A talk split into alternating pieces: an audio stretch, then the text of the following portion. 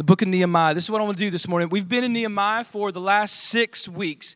And so for the last six weeks, we've kind of, we, we, we, have walked verse by verse, kind of chapter by chapter, um, building ourselves up. And it was a perfect time, like we said a few weeks ago, it was a perfect time to begin to walk through Nehemiah because of the, the change that's going on here at the church. The idea of going to uh, a second service at 9 uh, 9 or 9.30 in the morning. It's in the beacon, the exact time. I believe it's 9.30. And last week we just kind of, 9.30, we cast vision on what that would look like and what kind of sacrifice that would mean for us as a people and how our hands should be calloused to the work of the ministry, whatever the cost. And how if we had any reservations, take them to the Lord and then to the preacher, right?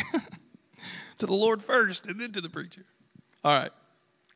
So today we're in chapter 7 and the wall's done. And, and what I want to do is because there's there's so many names in chapter 7 that quite frankly I just can't pronounce. Hananiah, Mishael kind of stuff, you know? We are going to take, and, and it really is a book, kind of a genealogy, kind of a recording name by name. We're going to fly at 30,000 feet over chapter 7, but there's three quick things that I want you to see. I really want to get to chapter 8.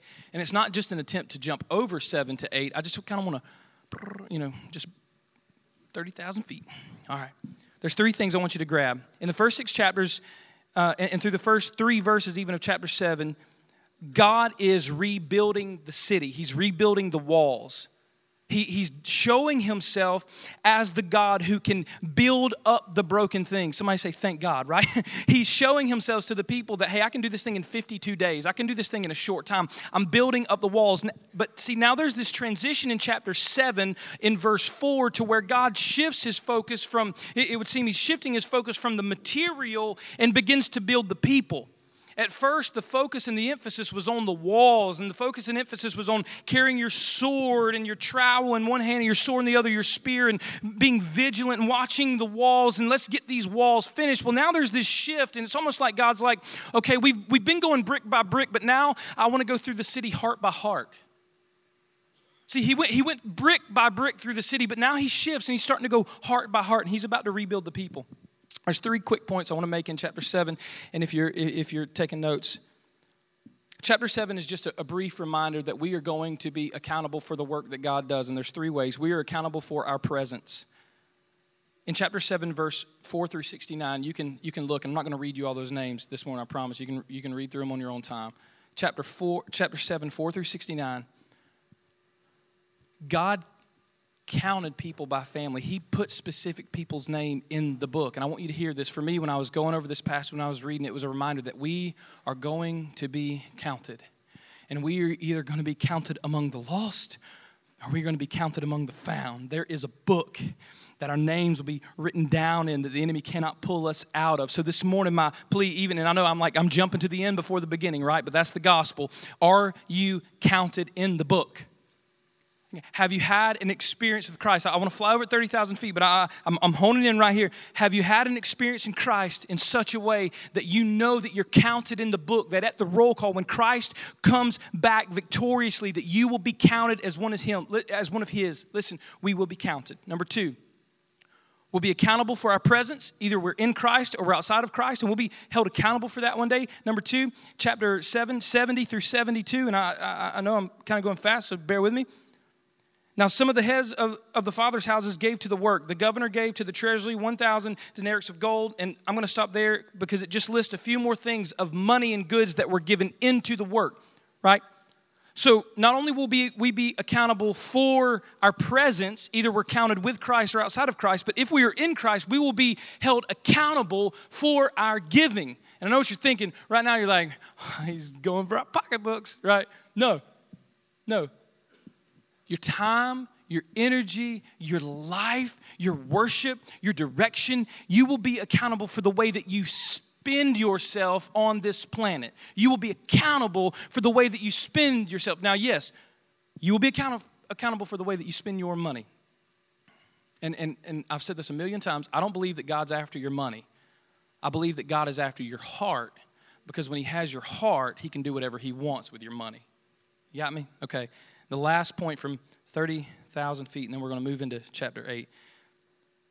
We're accountable for our presence, we're accountable for our giving. The last thing in verse 73, this is really cool, and this is It's kind of a side note, but check it out. It says So the priests, the Levites, the gatekeepers, the singers, some of the people, and the temple servants, and all Israel lived in their towns. And when the seventh month had come, the people of Israel were in their towns. And you're like, man, what are we going to, what's profound about somebody living in their town, you know? We're accountable for our presence if we're in Christ or outside of Christ. We're accountable for the way we spend ourselves, and we are accountable for the way that we evangelize and disciple the city that we live in. We are accountable to our residents. The word says that we should seek the welfare of our city. So, in whatever way that we can, we should be plugging. There's so many ways to serve in our community, and I'm hitting this and moving on, but there's so many ways to serve. There's so many ways to give. We are going to be held accountable for the way that we invested in our community and in our cities. Amen? All right, we're going to move on to chapter 8. That's your 30,000 foot view of chapter 7. And if you want to get theological about um, Nephishim in verse 32, then we can talk about that later. All right. Chapter 8, 8 1. I'm going to read this. I love this chapter, y'all. And the people gathered as one man into the square before the water gate. And they told Ezra the scribe to bring the book of the law of Moses that the Lord had commanded Israel. We're going to stop at verse 1. We're going to walk verse by verse through this. Listen, and all the people gathered as one man into the square before the Lord. Okay, we're accountable. I've already said this. We're accountable for our presence. We're accountable for our giving. We're accountable for our residence and how we serve. But listen, we are graced and accountable to hearing the word.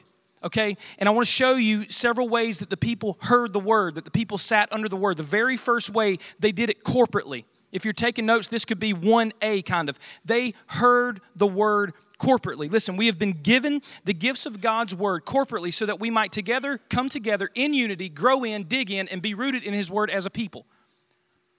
We've been graced with the word of God his self revelation in a book so that we might come together, dig in, press into the text, and be rooted in the only thing that will never fail us. We say it all the time the opinion of man, the opinion of preachers, the opinion of denomination, the opinion, opinion on church, it will fail us every time, but the, but the word in the book will never fail. Amen? So we come together corporately, rallied around the book. Because why? Because this points to who? Jesus. It points to Jesus. It's the whole gospel in the book. So we come together, together corporately. I want you to hear this. If you're taking notes, jot this down. God loves togetherness. He said they came together as one man. God loves togetherness. And the one thing that God has given us that is indisputable is His Word. It's the one thing that we can trust to help us see truth when everything else is crumbling. Do you hear me? It is the one thing that we can turn to that is indisputable. The one thing that even if we don't believe it in the moment, even if we hear things like, and we say it all the time, but God works all things together for the good, we hear things, we don't want to believe them, we don't want to hear them, but at the end of the day, they always stand true. When everything else has crumbled, His word remains. So that's why we rally around this thing corporately, because He loves togetherness and it will not fail. Listen to Acts 2.42. And they devoted themselves to the apostles' teaching and the fellowship to the breaking of bread and to prayers and all came upon every soul and many wonders and signs were being done through the apostles and all who believed were together and had all things in common i love here that no worship band no worship style no certain preacher personalities mentioned they didn't even mention this apostles specifically. They said they devoted themselves to the apostles' teaching. So they devoted themselves to the word and to being a biblical community. They devoted themselves to digging into the word and to knowing one another. The word has to be the foundation. We have to, we have to honor it corporately. Number two, which is halfway down verse one, where it says, And they told Ezra the scribe to bring the book of the law of Moses, and as the Lord commanded Israel. They, they honored and were graced to hear the word, and they heard it believingly corporately and believingly. Listen, how we believe the Bible and what we believe about the Bible matters.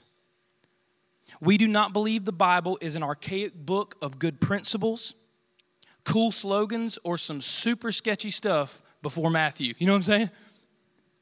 We don't believe that to be true. We don't believe that it was just cool slogans and proverbs that we, you know, we put up on our Facebook page. We don't believe that that that the Bible is just, you know, kind of a roadmap, you know, kind of a guide, kind of a, a toolbox. No, we believe that it is the self-revelation of God.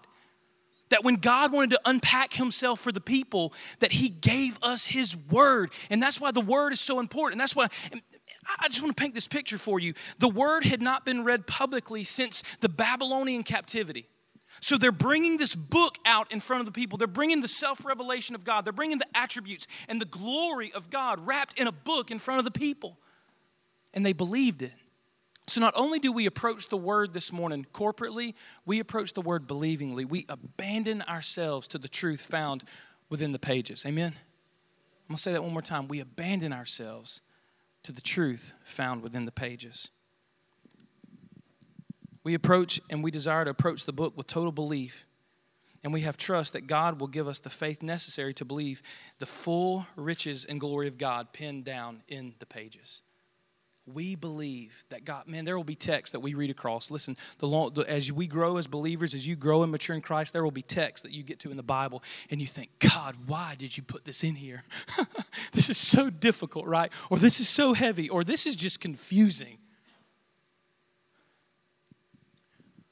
We come to it corporately and we come to it believingly, trusting it because we know that God will give us the faith to understand it and to grab hold of it for life. Amen. Amen. If you're taking notes, next point, we come to the word attentively. Let's read verse 2 through 3 together. So Ezra the priest brought the law before the assembly, both men and women, and all who could understand what they heard on the first day of the seventh month. Seventh month. And he read from it facing the square before the water gate from early morning until midday in the presence of men and women and those who could understand. And the ears of all the people were attentive to the book of the law. There's a couple points I want to make out of this. They listened to it corporately, they listened to it believingly, and they listened to the word attentively. So that time frame that he's talking about is, is at least six hours. You tracking with me? Six hours. You're like, bro, you're pushing it now. You know what I'm saying? They were so attentive. They were hungry for the word. And here's a cool thing that I want you to notice. He mentions men and women. Usually, when he's taking record of who's present in the Bible, because culturally they would just mention the men oftentimes, he mentions the men and women. And, and, and I want to. Man, I want to give this to you because when it hit me when I was studying, I was just like, oh, yes, God. The word is for everyone. The word is for everyone. He mentions men, he mentions women, and he mentions those who can understand. The word of God, the gift of God, God himself revealed through the pages of scripture is for everyone. He didn't mention a social class, he didn't mention a race. He said, men, women, and everyone who could understand. The word has been delivered to all of us, to the lost, to, the, to those who think they have it together, to the broken, to the prostitute, to the elite, right? Everyone, the word has been delivered and given.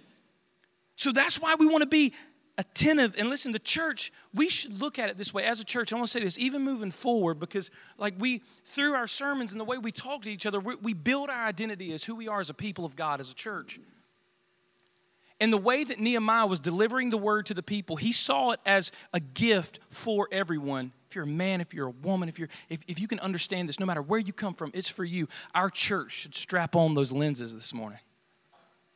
And our desire should be to reach the nations for Christ, no matter where you come from. This, what we have, this treasure that we've been given in earthen vessels, is for everyone.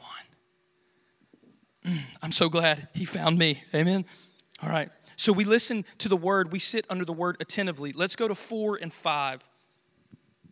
Because here we move and we sit under the word reverently.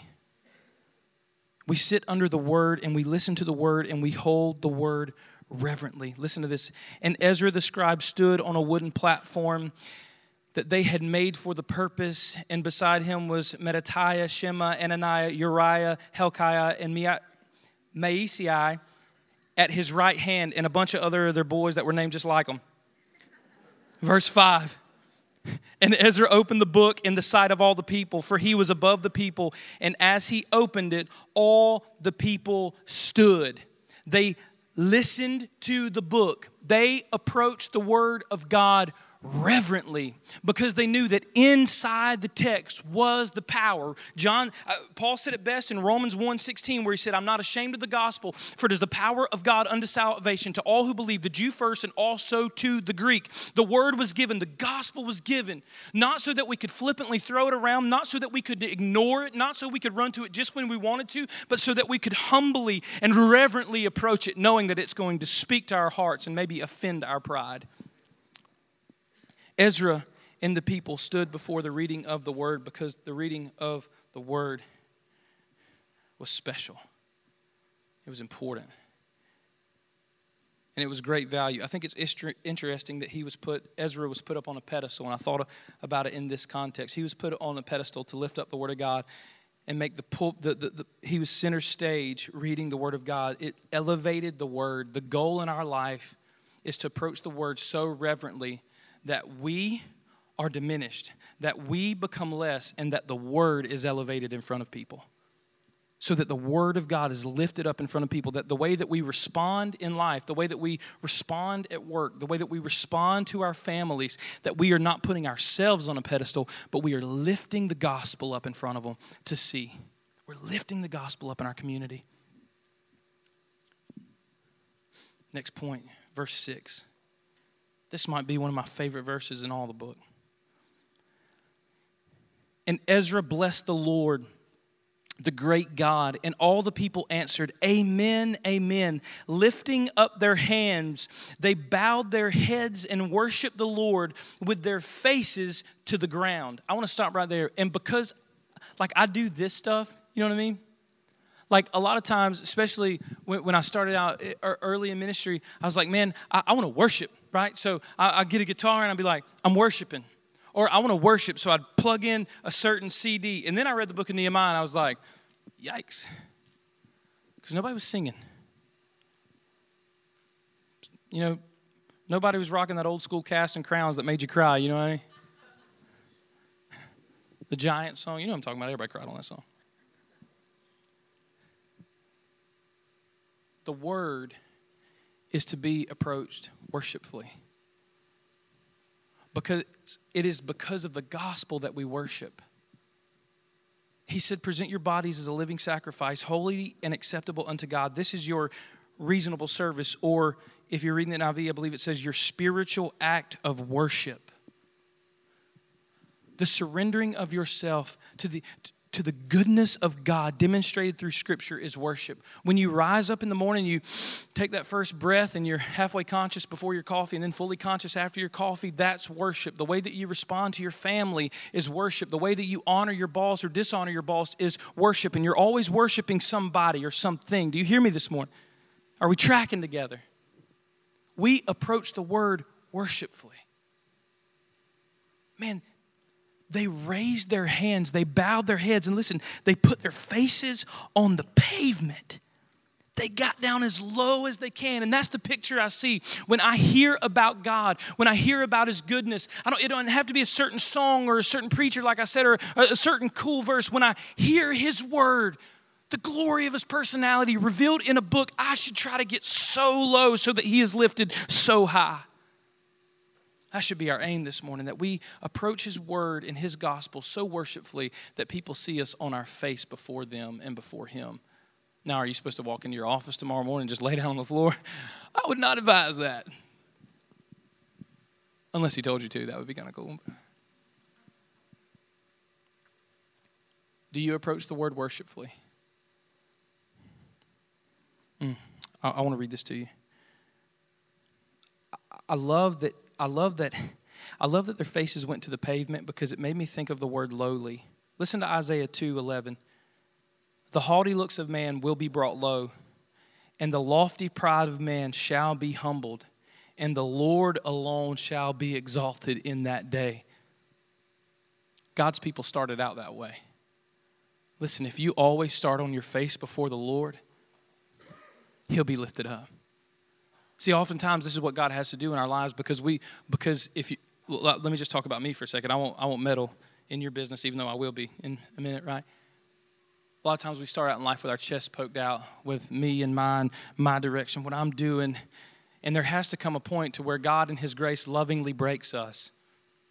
Scripture says either fall on the rock and be crushed or let the rock fall on you and crush you. I'd much rather fall on Him. okay. But I thought about this. When they heard the word, they approached it face down. No personal preferences, no rights of their own, totally abandoned to the glory of His gospel. For us this morning, if we would approach God and we would approach people in that way, if we would have a, a, kind of from our feet to our face mentality when it comes to life, God, let me be on my face spiritually before you at all times. Let me be on my face serving and loving and worshiping before the people that you've graced me to be around. Lord, let me come before you lowly. I want you to hear this verse and then we're going to move on. I'm not going to beat that point too much, even though I could stay there all day. All right. Psalm 51 17, the sacrifices of God are a broken spirit, a broken and a contrite heart. Oh God, you will not despise. He loves when we come before Him with reverence and humility and awe. I want to tell you this morning when we come before God face down, He will not refuse us. You hear me this morning? Scripture says that God resists the who? The proud. I love to say it this way He, he stiff arms the proud. He stiff armed me before for my good and for His glory. He, he's broken my heart. He's broken me and stiff armed me so that I would be made humble and crawl back to Him. You say, TJ, I don't like the way that sounds. Well, me neither, and it doesn't feel good, but it's the truth. it's the Bible. And I think about this this way. Mm, let's go to seven and eight. We got to hurry. If you want to get out of here by three o'clock this afternoon. Okay. 7 and 8. Flip the page. And all those guys that were standing around him on his left and his right, they were all still hanging out there, okay? Verse 8. They read from the book, from the law of God clearly and they gave the sense so that the people understood the reading. Listen, not only do we approach the book worshipfully, face down, humbly, we approach the gospel and we approach life humbly, being carried by the word, but we approach the word studiously. Do you hear me? It should be a part of our lives, not just to know a little bit about God or the major stories that we've been taught in Sunday school, but it, is, it has been given to us so that we might know this, learn this, love this, and then give this to the world. You say, Are you sure? Well, Paul had this interesting rant in the New Testament, and he went on and he was addressing churchmen and churchwomen. And this is what he said You should be teachers you believer of 15 years, you believer of 10 years, you believer of 20 years, you should be a teacher and you're still sipping on the milk. When are you going to grow up, get into the word, and give it to the world? And listen, if you feel offended at that statement, just know that Christ loves you and I love you, and it's good medicine even when it goes down rough. We should approach the word studiously. We, it has the answer to life. It has the objective of our businesses and of our families. It's all contained right here. We will not know until we dig in the pages, until we approach it like a meal. And we should be progressing. It'd be awkward if we all went to lunch this morning and you were like, TJ, where's your lunch? I'm like, I got it right here in the kid's diaper bag, whipped out a bottle and went to work. That would be super awkward. But listen, it happens in church every Sunday. Spiritually, it happens all the time. We've been at this thing 10 years, five years, 20 years, and we're still rocking the bottle, man. And God's just pleading through the power of the Spirit this morning grow up. Grow up so that you might be useful. If you dug into my word, you would stop tripping over the coffee table. You'd learn how to walk around it, right? Okay.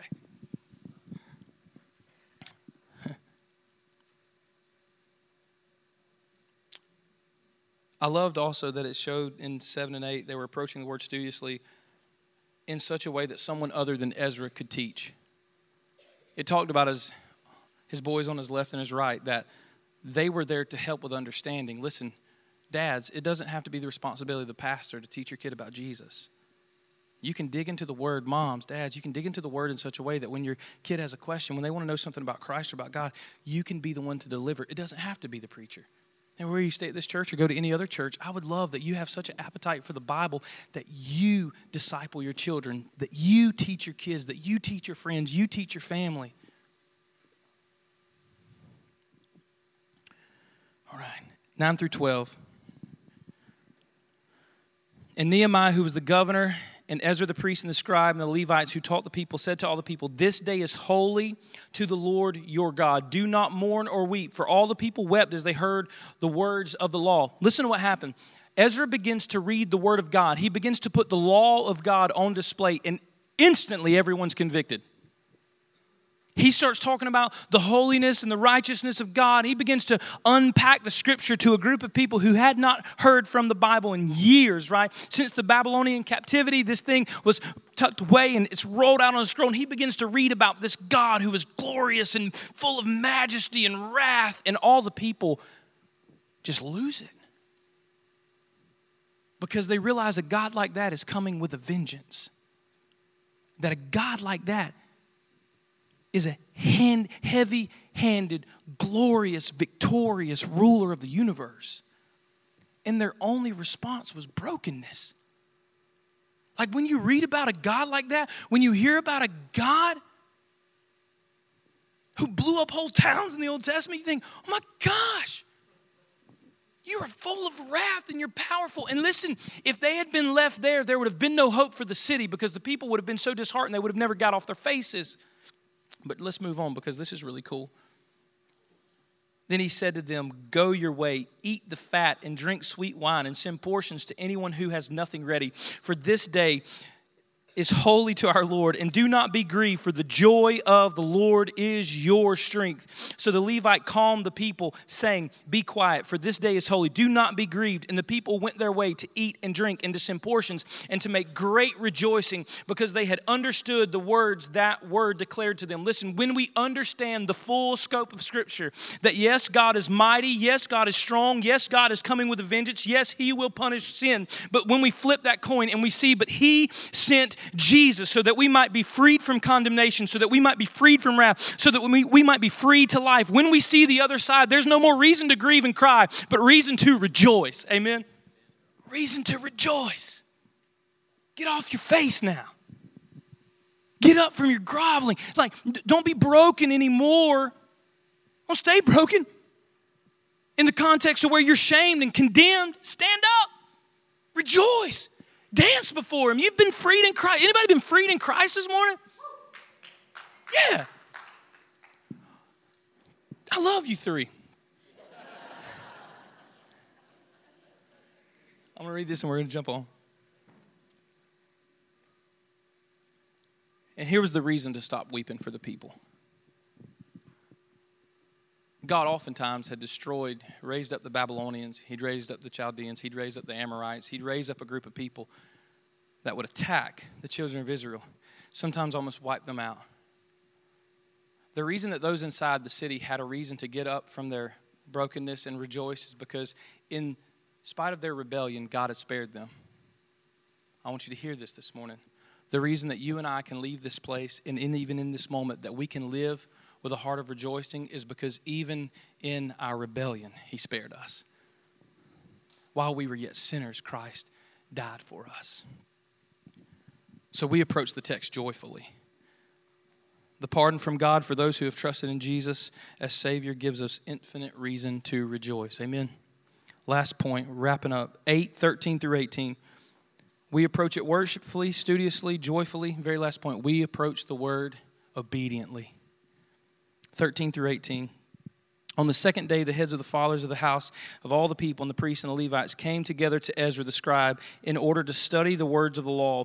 And they found in it written the law, the law that the Lord commanded Moses by Moses that the people of Israel would dwell in booths during the feast of the seven months. So you know what they did? They went out and they built some booths and they dwelled in booths. They went and got some. They went and got some some limbs and kind of put some booths together and they followed the command of Scripture. We approach the Word of God joyfully, but listen, when you see the Word of God and you see that the righteous thing for God to do was to send us to hell, but instead He sent Jesus, our response can be a response of rejoicing. And hear this when we realize all that God has given to reconcile us to Him, our only response should be obedience. When we really, when we see fully what God has done for us in Christ, the only thing left to do is obey. The only thing left to do is follow.